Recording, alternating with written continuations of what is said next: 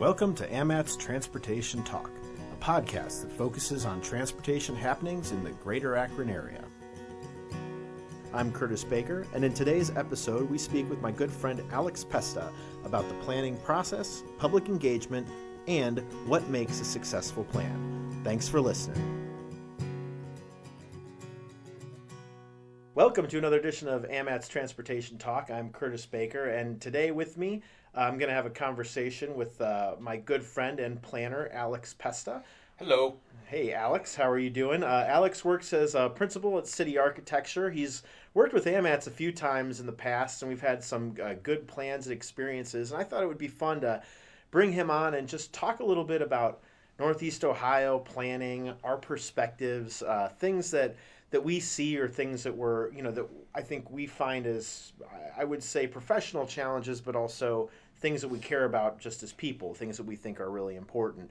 Um, and I thought I'd start off, Alex. Let's just talk a little bit about Northeast Ohio. Let's talk about where we are right now uh, in terms of as a region. Sure. Um, you know, I, I, think it's it's no secret that in Northeast Ohio that we're stagnant. You know, there's yeah. population. We're not we're not seeing a lot of little a lot of population growth. In fact, what we're seeing is sort of this. Uh, a friend of mine in college once said, you know, why do you want to go back up to Northeast Ohio and just, you know, rearrange chairs on the Titanic? You know, in this very fatalistic view of things. Um, and I think, you know, for me, since being a planner and, and, and obviously in Akron, you're up in Cleveland, but thinking, okay, how do we change this thing? How do we stem right. the tide? And I think some people have always thought that better planning, better design of our communities, better transit, you know, multimodal things could all help that. You know, attract new people, bring them in. Yeah. Um, but yet now that's been 15 years we've been talking about that, and I think we've had some wins and some losses. Yeah. Um, and so I think from your perspective, uh, you know, where do you see from? Let's start at the high scale, 30,000 square, you know, 30,000 feet up. Sure. Uh, and then maybe you know drill down a little bit on, on what you think you're seeing and you know what gives you hope and what what gives you concern so i appreciate that um, i think it's interesting just kind of in your your intro of your friend asking you like why would you want to rearrange you know deck chairs on the titanic and and for me, it's like it's. You remember Jaws, like where it was like we're mm-hmm. going to need a bigger boat. Right. I don't think yeah. we need a bigger boat. I think we need a better boat. Right. You know, right. and so I think mm-hmm. that like we have to build that together. So you're going to ask me to start at that 30,000 foot level, and I'm going to be mm-hmm. honest with you, that's like where I'm the least comfortable. Well, probably right. Um, that's the that's the challenge of being a long range planner that's looking at a horizon of 20 years, talking to a guy that does right. plans for communities uh, as a full time job. Right. So. Well, and I I introduced myself as like the world's least patient city planner, mm-hmm. right? And and so let's talk about Northeast Ohio. So let's talk about you know I didn't coin this. I've heard it. You know, Cleveland is 40 minutes away from Akron, but Akron is like what 200 mm-hmm. miles, yeah, 400 yeah. miles away two, from Cleveland. Two and a half hours, I think right. they say, or something. And like so that. there's that perception, and and you know, again, I am not a professional level regional planner, but I can understand that the relationships between these communities must be understood because if if communities are poaching, right? Mm-hmm. If they're if you are moving around a relatively stagnant population from one place to the next and the retail follows and highways get expanded and all of that kind of you know kind of investment that tends to follow or be part of then we are not advancing. And you know i guess for me my question back to you i know that you're supposed to be asking the questions is like from your perspective how do you see let, let's throw out right like youngstown akron cleveland how do you see kind of those three communities being able to leverage each other in order to advance the overall regional kind of um, um, position. Yeah, yeah, it's a challenge, and I, I, think I find myself.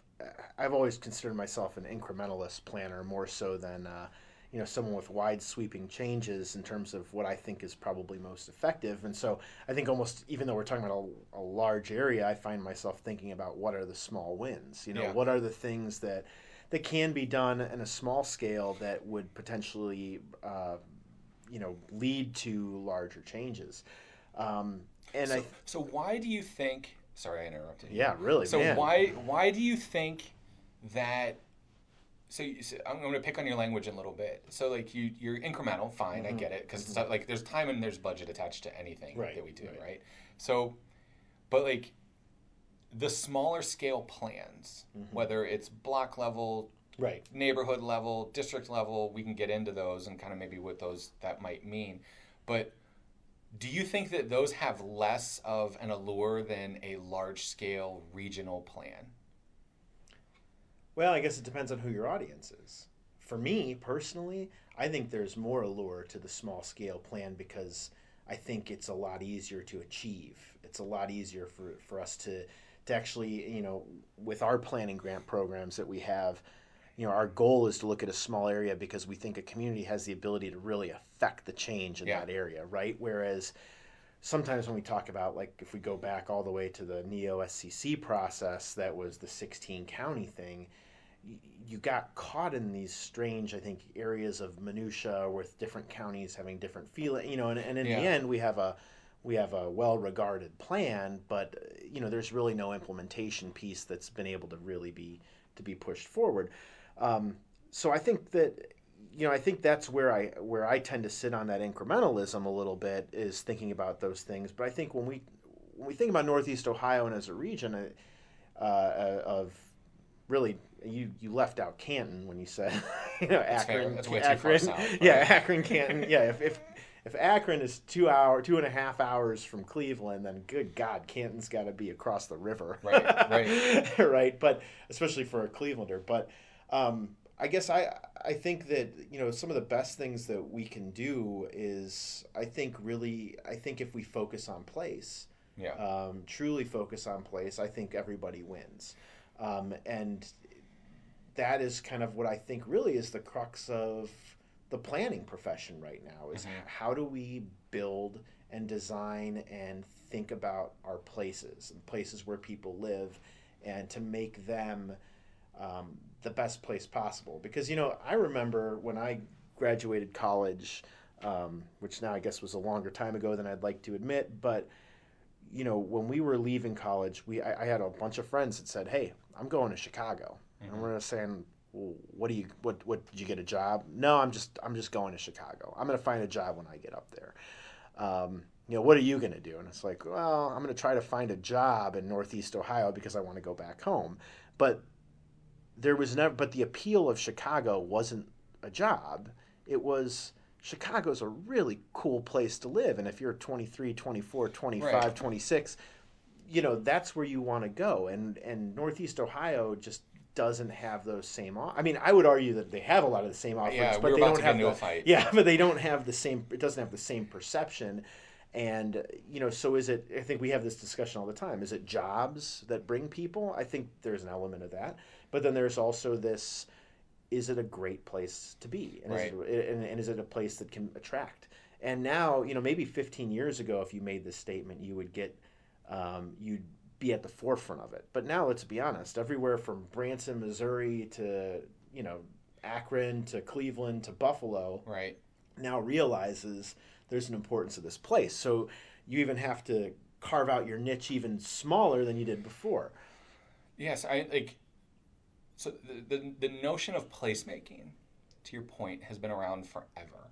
I don't think it's been necessarily branded as such, and that's where you know the the I'm gonna I would put placemaking, the word placemaking, and, and kind of how it can be defined in many different ways in the same category as sustainability, mm-hmm. right? Like if I said this building is sustainable or this community is sustainable, like we could go down a hundred different paths of what that means. I think it's the same thing with placemaking.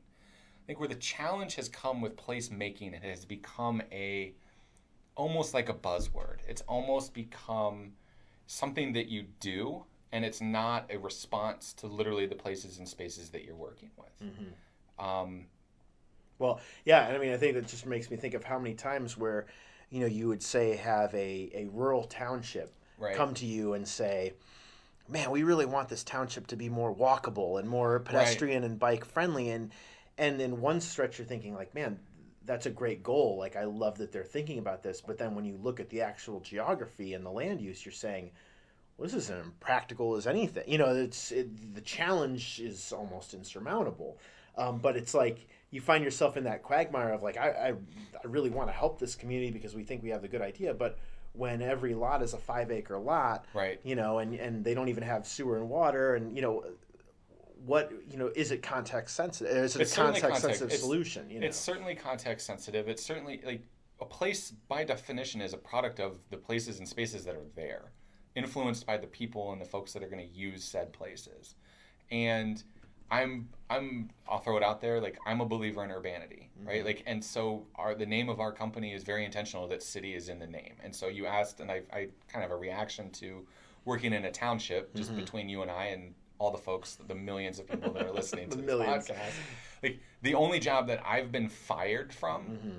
was working in a township. Mm-hmm. Now it wasn't in the state of Ohio, so I don't feel as as um, scandalous revealing yeah. that. And the reason why we were asked to not proceed with that work was because it wasn't a good fit. Right. We were hired. We said, I think, all of the right things because we believed them during the interview process. Mm-hmm. And then when it started, all of those things that you outlined were said that they wanted, but the physicality of the township did mm-hmm. not support that. Right. Right. And so true placemaking is something that that just feels right. And it's a continuation of kind of the context that's there and some of the momentum that, that has been established by those places.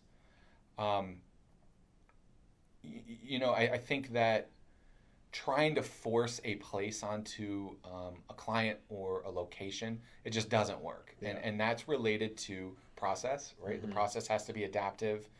Um, and then the ultimate design and the plan will, will kind of reflect that uh, to the best of our abilities. Yeah. So if you drill down, I guess a little bit further from that, and and there, I think I think there are a lot of Northeast Ohio communities now. I'm sure when you see RFPs, RFQs come across the board, yeah, I, I'm guessing now a lot of the language is the same, right? It's it's about how do we make this more vibrant, right? Buzzword right. one. How do right. we make it more walkable? Buzzword two. Like we want to be bike friendly. Buzzword three. Like you're seeing that and and again like as someone that's a big proponent of those things right it's great to see but do you realize that's your fault right exactly. like, no, like, we're the ones we're the ones that are saying that right well and even more so is that most of the work that we do especially with municipalities or cities is grant funded mm-hmm.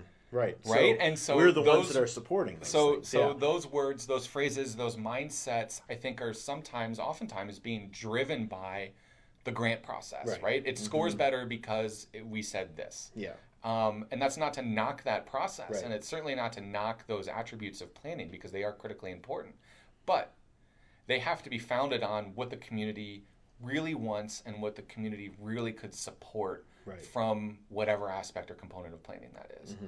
And so I think that that that is where I know that one of the one of the topics that you wanted to get into is kind of funding and, and, and process I think that that's where there might be a disconnect mm-hmm.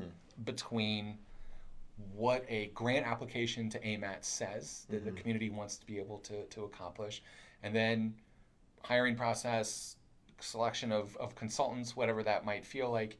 Then we start the planning process, and it's a completely different right. kind of direction than what the grant application kind of outlined. Right. You and I did one of those, right? Like, right? Like we worked in Barberton together, and I'm absolutely confident that the plan that kind of came out of that connecting communities process was better than the one that was kind of foreshadowed in the grant mm-hmm. application. Mm-hmm. But that just shows that that the adaptability of not only the community but you as a funder to right. recognize that all right now that we're actually talking about it being able to to kind of weave a little bit off of explicitly what was written in that grant application um, was just critically important yeah yeah and I, I think that when I kind of continuing, I guess, on that track a little bit, is it seems like it's it's incredibly important for the community to not only know what they really want. Yeah. And by that I mean their administrations or their councils or whoever's leading the process, but it's also important to know what their citizens want. Um, and I think some things that we've seen, and not just in you know AMAT's planning processes or or you know specific city planning processes. I think all over um, you know, is all of a sudden when the rubber meets the road, right? When when the plan comes out and there's actually a map, and the map has a line on it that right. includes potentially a sidewalk where there didn't used to be one it, that was is going through private property, uh, things like that. You know, I feel like that's where a lot of the hangups come in the planning process too. Is this idea that, um, you know, the people that it's it, let's be frank when we have public meetings the people that usually show up to those public meetings are the ones that are in it, when we're talking about in a, in a planning process they'll show up because they're interested and you know you might not get the 150 people you might get the five people that oh this is a really good idea and then when you get closer and closer to implementation yeah. and those lines on the map start and you start people start really seeing what it is you're talking about and what it looks like it seems like that's when all of a sudden if they think that it's imminent that's when they start beating down the doors a little bit if it's and and sometimes what i've found is that early in the planning process the public involvement that you get is not nearly the same as near the end of the planning process especially sure. if you hit a community nerve yeah but i think that that's part of our jobs mm-hmm. right i mean like i think that that sometimes the community engagement process can be uncomfortable mm-hmm. because change is difficult for everyone and a lot of the times when we are hired and we, we come into a community, that, especially ones that we don't live in, right? We're the outsiders that are now forcing an agenda. Mm-hmm. And the agenda is to try to really understand what the community wants. Right. But sometimes it doesn't translate that way. Mm-hmm. And so I think when when there's more specificity, I think other, other and just also to kind of react to to your thought that you know as the plan starts to evolve or ideas start to matriculate through the process, like people react to that. Mm-hmm. And that's a really good thing for folks to be able to react to. Part of the reason why you and I are in that room and we are planners is because we can see things that don't exist yet. Mm-hmm. Like, and it's it's not to call ourselves visionary, but it's to say like we can see if you connect A to B, or if there's a redevelopment, or to use your example of a site, like whatever right. it might be, and and folks might not be able to see those things. And so I understand that as engagement starts to ramp up as you get further into a process, it's because now there's specific things to react to. Right. Um, and, and I think that that's, that's really the role of, of what we ought to be doing as planners. Mm-hmm. Um, I want to kind of unpack though, like kind of something that, that I've thought about from an engagement standpoint. Mm-hmm. And this kind of comes back to our clients and and and, and kind of the, the different experiences that we get uh, at our firm because we do a lot of work with public entities and we do a lot of work with private developers. And we have to wear two very different hats. Yeah. And so when we engage and, and kind of launch a planning process there's really three outcomes that i see from a community engagement or kind of a, a reason to do a plan right? There's a foregone conclusion that somebody wants to kind of end up being a result of a planning process, right? right? And it almost becomes prefabricated. Right. Then there's uh, a a client, which that's really like the transportation modeling. that you yeah. see, it's like okay, like uh, we need to show this many cars a day and do this, right? And, and, and right, and and I don't know how much conversation you would have around planning with the DOT and, and my yeah. disdain for the winding of highways, right. but um, because I don't want my kids to pay for them forever and ever. Um, and then like kind of the, the second kind of kind of reducing or kind of kind of um, increasing the intensity of what the public voice um, really has the ability to steer are, are, clients that there are multiple options that are on the table that either administration or the private side whatever has has kind of come up with and they want to test ideas yeah. right? Those two happen 98 to 99% of the time in my world. The 1% is a community that wants to have a, a pure engagement conversation to really see what happens. Mm-hmm. And that is so rare because there is not a direct deliverable that is kind of understood from the outcome of that. Right. Um, what gets challenging for us is those first two scenarios being marketed or being explained as the third. Right. And then, you know, you can see where this kind of goes that, that a community uh, thinks that there's more flexibility, thinks that there's more opportunity for voice, more opportunity for, for kind of choice than there really is. And so we've pushed really hard to try to have kind of those milestones and if those decisions have been made, right. So be it. There's leaders that are making those decisions for a reason. Right. So now let's have a process that adapts and let's have a process that makes those decisions the best that they can be. Mm-hmm it's almost like the survey question that is the you know asking the question of like why is this going to be so great right right. Like, right. here you have three reasons which one why. of these three is your favorite yeah. and it's like eh. None. Yeah, yeah. No, that's that's true. So I mean, I think even going back to my original premise though, that we kind of got off of to begin with is, do you believe that um, that planning and placemaking can help move Northeast Ohio forward? Yeah, I mean, I I'd go home and do something else if I didn't believe that. Yeah. Um, I think it can move any place forward. I know that we are sitting in Northeast Ohio, so we're we're kind Right. of hyper focusing it Right. there. But without an understanding of place, and, and for me, places is kind of founded on history and heritage, Mhm. right? Present day, and what the next chapter needs to be. And I get most excited about the next chapter kind of discussion. Right. So, and I think that each place has its own kind of flavor because it's all being authored by hopefully different people. Right. And I and I stress hopefully because sometimes it doesn't feel that way. Um, so yeah, it, it needs to move it forward, and it needs to be done with a level of authenticity that that is true to to that place. Let's talk specifically about a project because I feel like I feel like we're dancing around like people want to hear dirt, they want to hear struggle. like nobody wants to hear the success story, right? Nobody wants to hear like, Uh-huh. oh, that was great and we hit it out of the park the first Right, time. They want right. to hear like, all right, what did you do? What well, could you do? and we want, uh, yeah, I was going to say, and, and anytime you're talking about planning and, and, and planning grants and consultant work, the purpose, I think, of doing the autopsy is always right. To be like, okay, how how do we make sure that doesn't happen? right. How the hell did we get right, here? right, right, exactly. But I think one of the things I think that's just always so interesting about about these about doing planning work is how often it's it takes such a circuitous route uh, to from point A to point B in terms of you know where you finally get where you are, and, and sometimes you end up at where you think you should be, and sometimes you don't. Um, you know, and I'm sure you have a ton of stories about you know the good and the bad. So yeah, why don't you share a little bit? Tell what what, what do you want to get off your chest today? Um, a lot. We're gonna have a therapy session. yeah, Um, exactly. No, I, I I'll, I'll tell you about two specific planning Mhm. processes that we've been involved in where we've had to pivot. Re- well, one that we may, one that we compromised on, Mhm. and, and, I'll, and I'll unpack that a little bit more, and one that we absolutely had to pivot on because we, Yeah. we stepped in something that we shouldn't have stepped in right out of the gate. Let's start there. So, um, we were hired to create a neighborhood design guidelines document for a community, for a district, for a neighborhood in Cleveland. Mhm. I, I won't say who they are.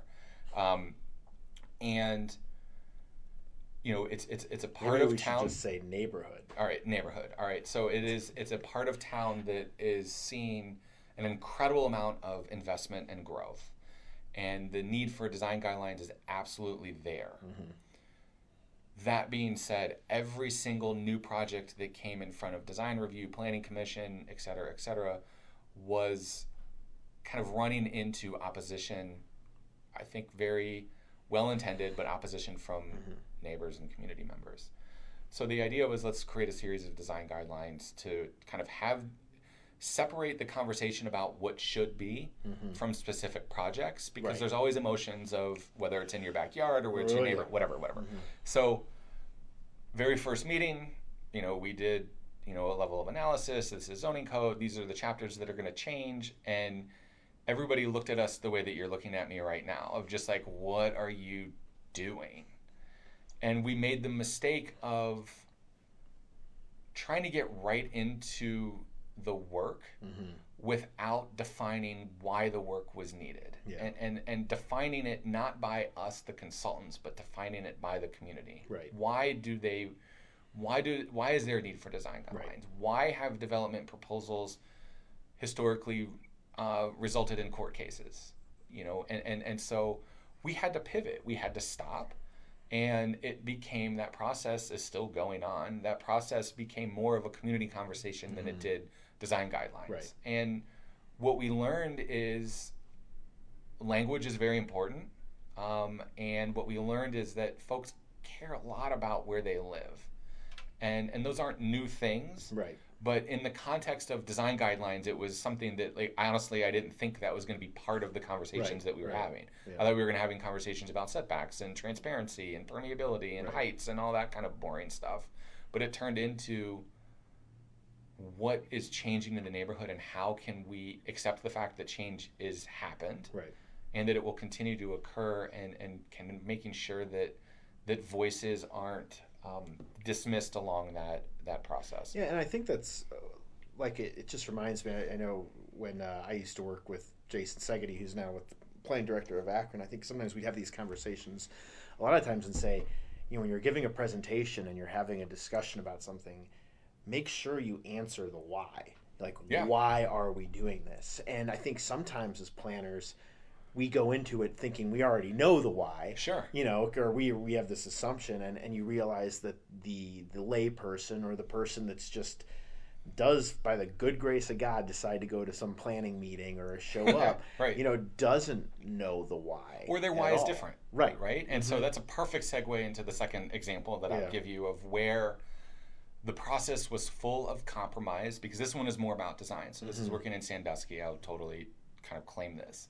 Um, we were we were hired by the city of Sandusky to create a bicentennial citywide plan, and it was as as intensive and inclusive as we could make Mhm. it Yeah, um, and that continues to be a struggle. Whether it's mobility, whether accessibility, um, whether it's fo- that we don't look like some of the folks in the neighborhoods that Mhm. we work with. Mhm. Um, sometimes there's a gap that, that that we have to work really hard to try to close. Um, do you find that that's just outside of the Cleveland orbit, or is that more No. just almost more a product of, like you you know made a comment about city being in the name city architecture. Do you think it's a challenge to be in a suburban setting or a rural setting? I mean, you kind of already acknowledged a little bit of that, but I mean, we try to bring our our flavor is that we try to bring a level of urbanity to the plan, Mhm. right? And that doesn't mean that we're forcing you to build a metropolis in the middle Right. of a cornfield.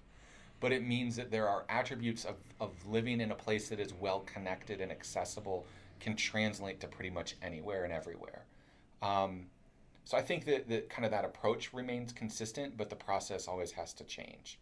So the the the process in in Sandusky, where we, we kind of got challenged, was that you know part of coming out of this bicentennial plan, which was about a year and a half long process. I think we had I don't remember between four and five thousand folks that participated in some which way, is shape, or form. really which is- pretty incredible. it's it's I mean, been it's the like- most that was awesome like we had online surveys we had videos we had a ton of, of kind of citywide meetings we had neighborhood meetings we had district meeting like we were trying to to meet people where it made the most sense and where we could to the best of our ability break down some of the barriers or at least diminish some of the barriers between folks that are just living their day-to-day life and Mhm. this planning process so and just kind of as reference i think sandusky has about 26 to 28000 folks that live Yeah. there so um, that 5000 number is not a unique you know touch Right, point right. but like we had that many kind of folks participate in this um, so out of the citywide planning process became you know kind of came priority initiatives that, that were resultant of of that level of participation and one of them was a waterfront uh, parking lot Mhm, to be reimagined as a civic space mhm. and that's really where the story starts Yeah. um, and again I, I will preface all of this is that every voice that comes out and talks about their community they have well they're well-intended folks that love their community Right. they care Right. um, and so we started this process and we, we created an initial vision frankly to win the interview Mhm. which it worked um, of what this this pier could be Mhm. and and just current day conditions or prior to uh, reconstruction there was 274 parking spaces uh, really crummy pedestrian experience around the perimeter Mhm. uh, of those parking spaces you know we didn't do a parking analysis but that data was available to us in the peak season so sandusky is a summer Right. touristy place right it's part of their economy it's changing Uh, the utilization rate was about 74% Mhm. so that's peak off it was like 30% Right. and so we have data. We have numbers that said that this is this is by definition underutilized land. Mhm. until you start asking what underutilized Land means to people. Means. Right. Right. And this goes back to your premise of why we're doing this. Mm-hmm. So that process is continuing. Um, and as a result, we, we, we designed a place that, that met all of the criteria that we heard. Mm-hmm. And does so, in, I think, in a fairly creative way. Yeah. And, and the hardest being for whatever reason, whether it's people feel comfortable or or there's some folks with mobility issues mm-hmm. or they mm-hmm. want a sense of privacy. People want to be able to drive out to the end of the pier, sit in their car, and look at the water, right? And and more power to them, man. Like yeah. I get it, I guess, especially in inclement right. weather. Um, right, but so they they want to watch storms, they want to watch right. boats, they want to watch. Cool, I get it. Right, it's like but a drive-in like, movie theater, but with with a lake. Right, and I and perfectly said because I've mm-hmm. I've used like kind of the waterfront as theater before. Like there mm-hmm. is a lot going on, and Sandusky is an active port, right? right? You have right. Cedar Point that's across the bay, and then there's a coal or mining stuff. Like it's active. It's yeah. a pretty cool place. Um, and so we started to say, all right, well, if we accommodate this, how can we make it a place for everybody? Right. Because we went when it was a parking lot. Now it's a construction zone, but we went when it was a parking lot. And if you sat in the benches that were in the shadow of the pickup truck or the car that was behind you, it mm-hmm. was not a comfortable place. And so I'm a pretty big, comfortable guy, right? Mm-hmm. Like, but a young woman sitting on a park bench with a truck or a car parked behind, it was just like nobody ever wanted to be in that right. spot. Right. Um, so the why became creating a place for everybody. Mm-hmm. And I don't know how much you want to get into what that meant and some of the comments that we heard, but it was clear that it, it became um, I'm trying to think of the best analogy. It became a place that that the folks that really liked it mm-hmm. didn't want anybody else to kind of know that it was there, right. and it and it almost became a, a, a self fulfilling prophecy. Is that it was a, a parking lot on the water that was in disrepair that nobody wanted.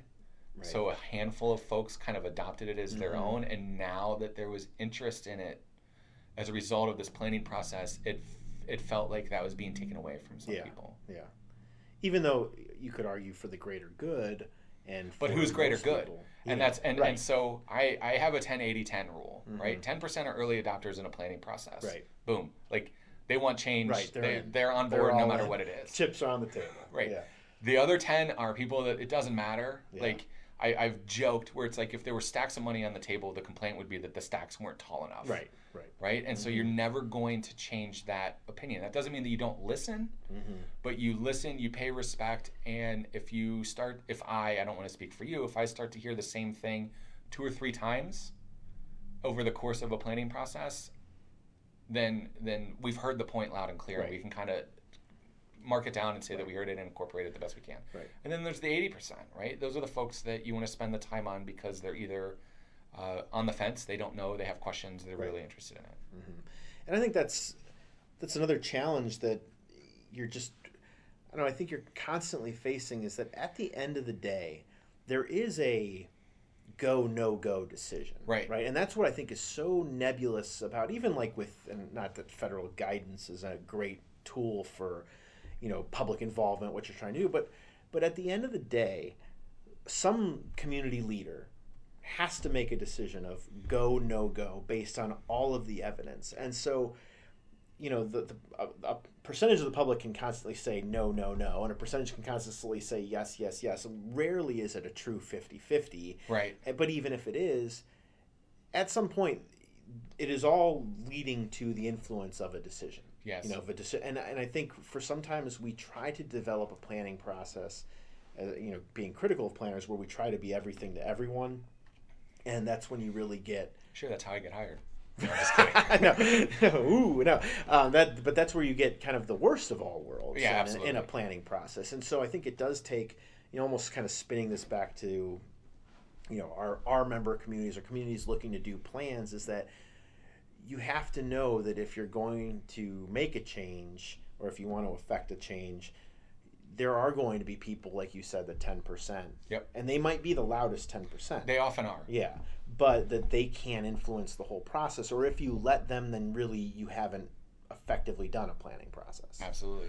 Um, which uh, to me is is incredibly important. I, the other thing I just wanted to focus on before maybe we switched gears was just um, the idea that you said, you know, making places for everyone. Mm-hmm. And I don't know if you intended it to mean this, but for me, when I think about that, I tend to think about equity issues and I tend to think about mobility issues. So I think about, um, you know, I think about all the stories that you hear nationwide about you know people trying to keep buses from going in certain parking lots or sitting certain places because they don't you know usually an excuse about something about pavement or something right. or safety. That's not what it's about. But you know, or you have bike, uh, you know, pedestrians. You know, you almost like that shaming. Well, what are they doing walking here? You know, a lot of our suburban areas, just to be frank, like I mean, hell, it's not safe to go from the parking lot to the store, right? Um, you know, let alone to try to to try to say cross the street. Like I was in Columbus with uh, the family last weekend, and we took the kids to Legoland in Easton,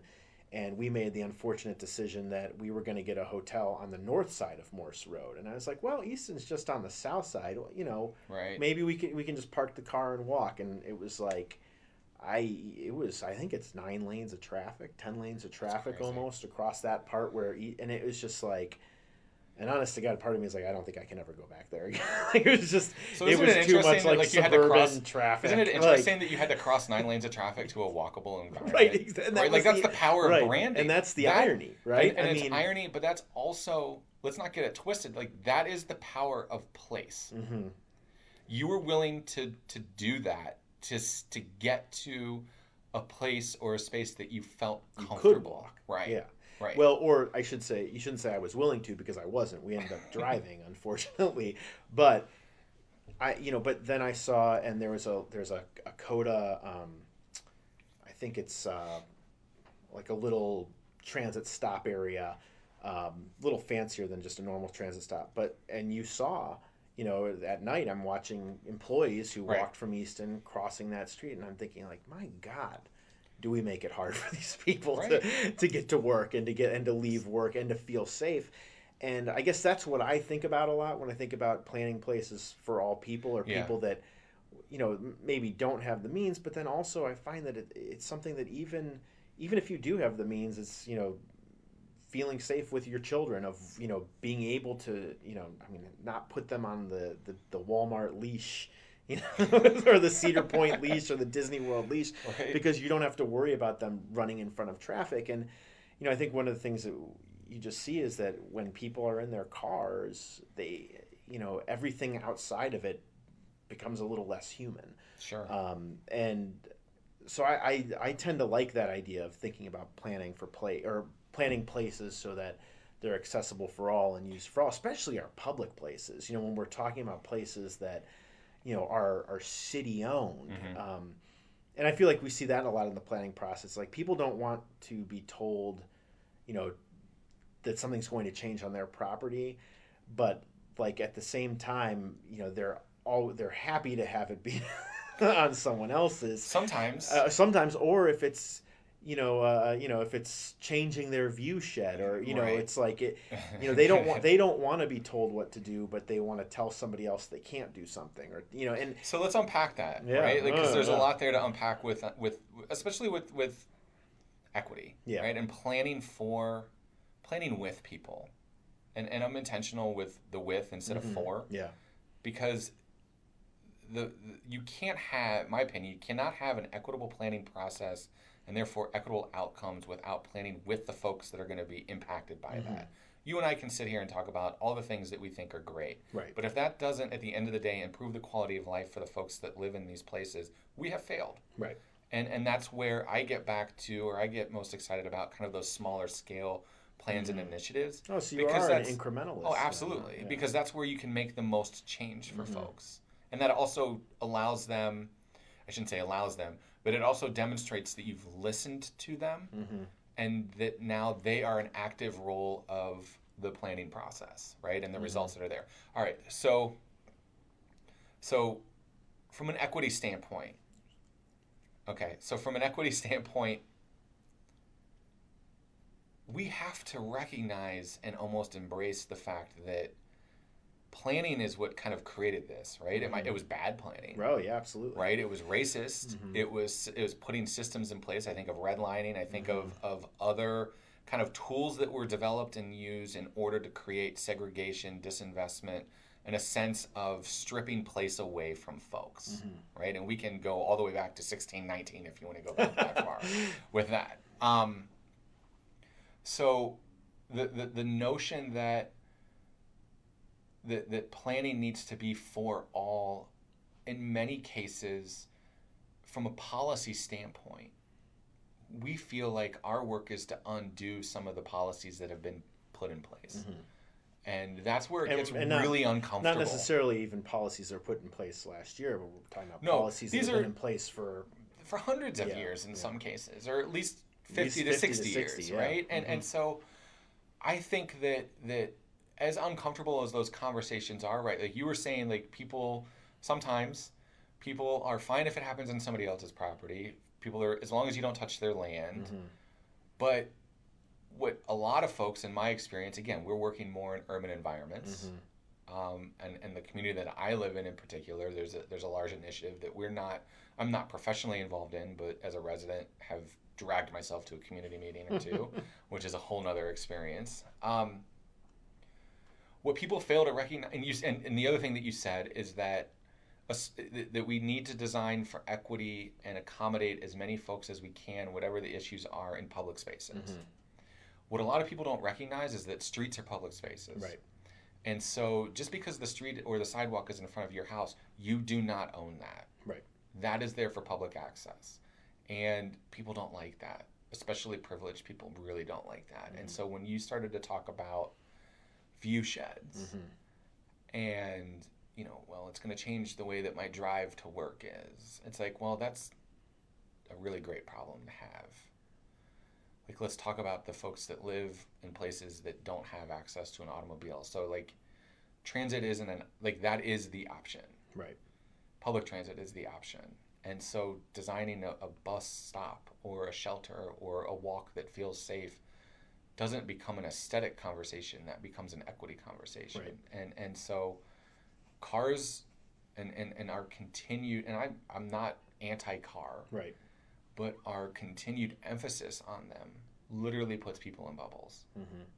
yeah well I th- yeah and I think I I found myself just thinking about this more and more and I've, I've found myself digging through pedestrian data uh, crash data and mm-hmm. pedestrian fatality data um, in our region, and it what's just so, um, I think, concerning to me, and I think with the advancement of technology and cell phones, et cetera, is that you know you whenever we get behind the wheel of a car, we are taking we are we have a lot of responsibility and right. we have a lot of power, and I sometimes am beginning to think, and I actually heard the director of ODOT say this, which I really appreciated, was that like we don't appreciate that responsibility mm-hmm. uh, and the understanding of a roadway that you know people are allowed on it, people can cross the street, people are allowed to, you know, it, it's just it's interesting what people's perceptions are when someone's walking on the when you know when you're the pedestrian and someone's driving,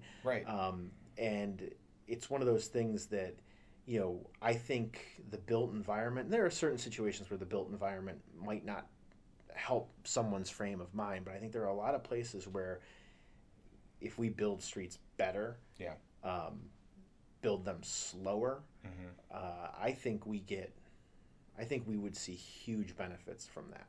Um, from and now I'm just talking about pure crash, you know, pure crash safety. Yeah. Um, you know, because another thing I once saw too is like it's amazing how and I never thought about this, and this is a little, I guess, off topic, but with renderings, right? When we show renderings of places, typically what we show renderings of, if you see a picture of a place and you ask somebody if you like it, there aren't usually a lot of cars, right? So I actually saw a study where it showed if they showed somebody the same picture, and the first picture was of just a street with a sidewalk. Yeah. And it said, and, and no traffic. Right and then they showed them a picture of the exact same street, the exact same sidewalk, except it was bumper to bumper with cars.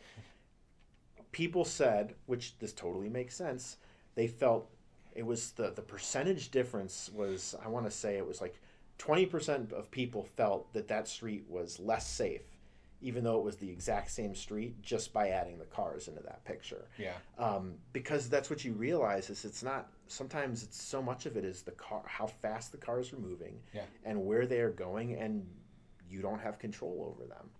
I think that the, the that part of part of our job as planners when we start to illustrate those types of places, like we are trying to capture the best part of it. Ask anybody that you know if the best part of their day is driving in their car to or from work or anywhere, right? I don't imagine that many people are going to identify that as Yeah. the ideal situation. Right. Yet almost everybody does that. Mm-hmm. And and what's even more perplexing to me is that when we have community meetings, there's people that are arguing against bike lanes, against funding public transit. Mm-hmm. Right. But yet, if we showed them, like you said, the exercise of the kind of the two renderings, it's very few of them would point to the car that they're very likely sitting in, wasting time. And saying that's the one they want. Right. And going like, well, I don't want to sit in my car. And it's like, well, you sat in your car to get to this meeting Right. right? And so, um, I think that that's just I think that that's really interesting and, and kind of that study of of how people connect with place. At the end of the day, plans, architecture, urban design, landscape architecture, all of those disciplines, we are trying to curate an experience mm-hmm. right? And, and and we can't force an experience but we have to recognize that the experience is different for everybody and we have to create opportunities for multiple perspectives to be able to exist. And and i think that that when you when you were kind of when you were explaining like the, the renderings right the Mhm, cars yeah. versus the not Right. and, or or the bike lane versus the not, or the Starbucks in the rendering versus the not, right? Like all that we're really illustrating is like the the experience that people want, or at least that they've told us that they Right. want. Um, what's just really interesting is in the public meetings where we we hear those things, or in the conversations we hear those things, and then when we show them, it's like, well, I don't want that. That's not going to work here Right. you know and it's Yeah. like or or or my favorite of like you know working in in in, in places that have you know that, that are truly walkable Mhm. um, every conversation in my life seems to come back to parking which yeah. i don't want to have that Uh-huh. conversation anymore um, but it's like they go on vacation to these places it's like well what did you do well it was great because we we got into town and we and we parked our car at the hotel and we Right, just walked to the out. shop Yep. I walked to get coffee. I walked to the beach. I Mm-hmm. walked to the bookstore. I walked at like, I walked to dinner. I walked to breakfast. I went for walks because it was fun. Because it was, and it's just like, you do realize that there are places in America where like that can be Right. That doesn't have to be a vacation. Right. That doesn't. Right, and sometimes like that just blows people's minds. Yeah. And Right, and I, I mean, I think it's a lot of you know, especially for a lot of people, what they grew up in. You know, they grew up in suburban. You know, whether I mean, even sub- suburbs fifty years ago, like Maple Heights or Bedford, Right. You know, suburbs of these larger communities. Um, yeah, no, I think well, that's now you're really gonna get me ripping on nostalgia. No, You want me to do my no, no, nostalgia no, no, no, no? Don't All do the nostalgia thing because we got to wrap up here soon. But it was, I mean, honestly, I, I've started to think of the vehicle and as the car because, like you're saying, how much, how often? Yeah, I mean, everybody will say, "Oh, it was great. We walked everywhere." And you know what I think sometimes is even like almost a cell phone analogy. I think now we all know probably most people when you talk to them in conversation say. Yeah, I'm on my phone too much, or yeah, I'm looking at it too much, you know. But uh, damn, it's so convenient, you know. And in a way, I feel like the car is very much like that on this much more macro scale. It's like we all know we don't really want to be in our cars, but yet it's still just when people have the ability and have access to it, Right. they feel like it's you know what it's just it's too convenient to give up. I can I can get 30 miles from now I can I can be anywhere within 30 miles that I choose in a half hour or Right. less. And but but even though I think we all know that there's a better way and a healthier way and Yeah. you know but we can't I mean and now and, and based on where people choose they they they're already locked in, right? They're locked in completely well, to that. And so this but- is where I'll give you credit. It's probably not. It's not just, but I'll give you credit for kind of bringing the conversation full circle, right? Yeah. So we we, we, we, we kind of we, we started off with a conversation about regionalism, right, right. and we're ending with a conversation of people choosing to be in their cars. Mm-hmm. And my immediate reaction to that and kind of pushback to be maybe a little provocative Mm-hmm. is like, are they really choosing to be in their cars? Like, was that choice ever really there? When we continue to sprawl, when we continue to grow out, and we continue to put so much gap between a place where somebody works or goes Right. to school and where they live, Right. like there really isn't that there aren't many viable choices Yeah. for that. So yeah, it's a matter of convenience, but I also think that the choices have been certainly diminished based on how we and not and, and really this country has has developed uh, with that kind of outward Mm-hmm. migration. Yeah, absolutely. So I think to wrap up, Alex, and we, we you know again taking it full circle and talking about plans and you know what do you think in your mind you know what what is that success like for you when you walk away from a project and a Mhm. plan and you've worked with a community um, i know in my mind you mentioned our barberton planning grant you know to me that was success we saw actionable items Yeah. taken we saw an engaged mayor we saw you know all these things kind of start to just snowball into real change where it was like oh my god they they literally painted the rendering that you you know that we Right. made and they painted it on the wall and it it felt very real and very immediate and very successful and i think still has a lot of things going for it um, even now five six years later Yeah. but um, for you i mean not to you know to say maybe find a different example but you know what what is success to you when you walk away and you feel like that was a process that not only you got a lot out of professionally but maybe even personally Right. So professionally, it's it's that the planning process winds down, and that's where there's immediate action that mm-hmm. takes. And and the more that we can blur that line or start action items as the planning process is going on, I think that for, for me that's the the most kind of professional satisfaction that I came that, that comes out of those those uh, those processes. Yeah. Personally it's it, it's continuing the relationships that have been formed through the planning process. Whether it's with our clients great that's great for business. My Right. business partners love that. Um, but what's what's more important to me is the folks that we engage with the folks that we take the time to really have conversations and understand like we remain in touch and contact after the plan is is done. And that there's nothing more for me that, that that gives satisfaction of knowing that folks that we wouldn't have known otherwise we get to meet through this planning process get to, to get to engage and learn from each other Mhm. and not to be overly romantic about it but like it doesn't matter where people live. Like they're the same as you and I. They might Mhm. look different. They might talk different. I'm from Kentucky, so I talk I talk funny, um, but understanding that that planning doesn't have to be academic, Mhm. and that it's really about people and, and making sure that those those conversations carry on are what's the most fulfilling for me. No, I think I think that's great, and I think for us, and you know, for for AMATS and and for planning professionals, think that's really what you're looking for. Is you want to make you want to make positive change, but it's the people you meet along the way. It's Right. the the things that you learn if you're open to it. I think you know through all these processes, and like you've mentioned a few times, there might be people that you disagree with, but sometimes you start to understand and you know where they're coming from and why and and there's times where you might not like it and there's times where even the plan will go the the way that you don't want it to go but it's like you've done the the process and you have to sort of be okay with that and, and learn from it and take it as a It's not as my a plan, positive right? Right, Like it's it's right. not AMAT's plan. It's not city architecture's plan. It's the community's plan. Right. And and and being able to recognize that, embrace it early on in, in people's career, Mhm. uh, certainly early on, if not at the onset of a, of a planning process.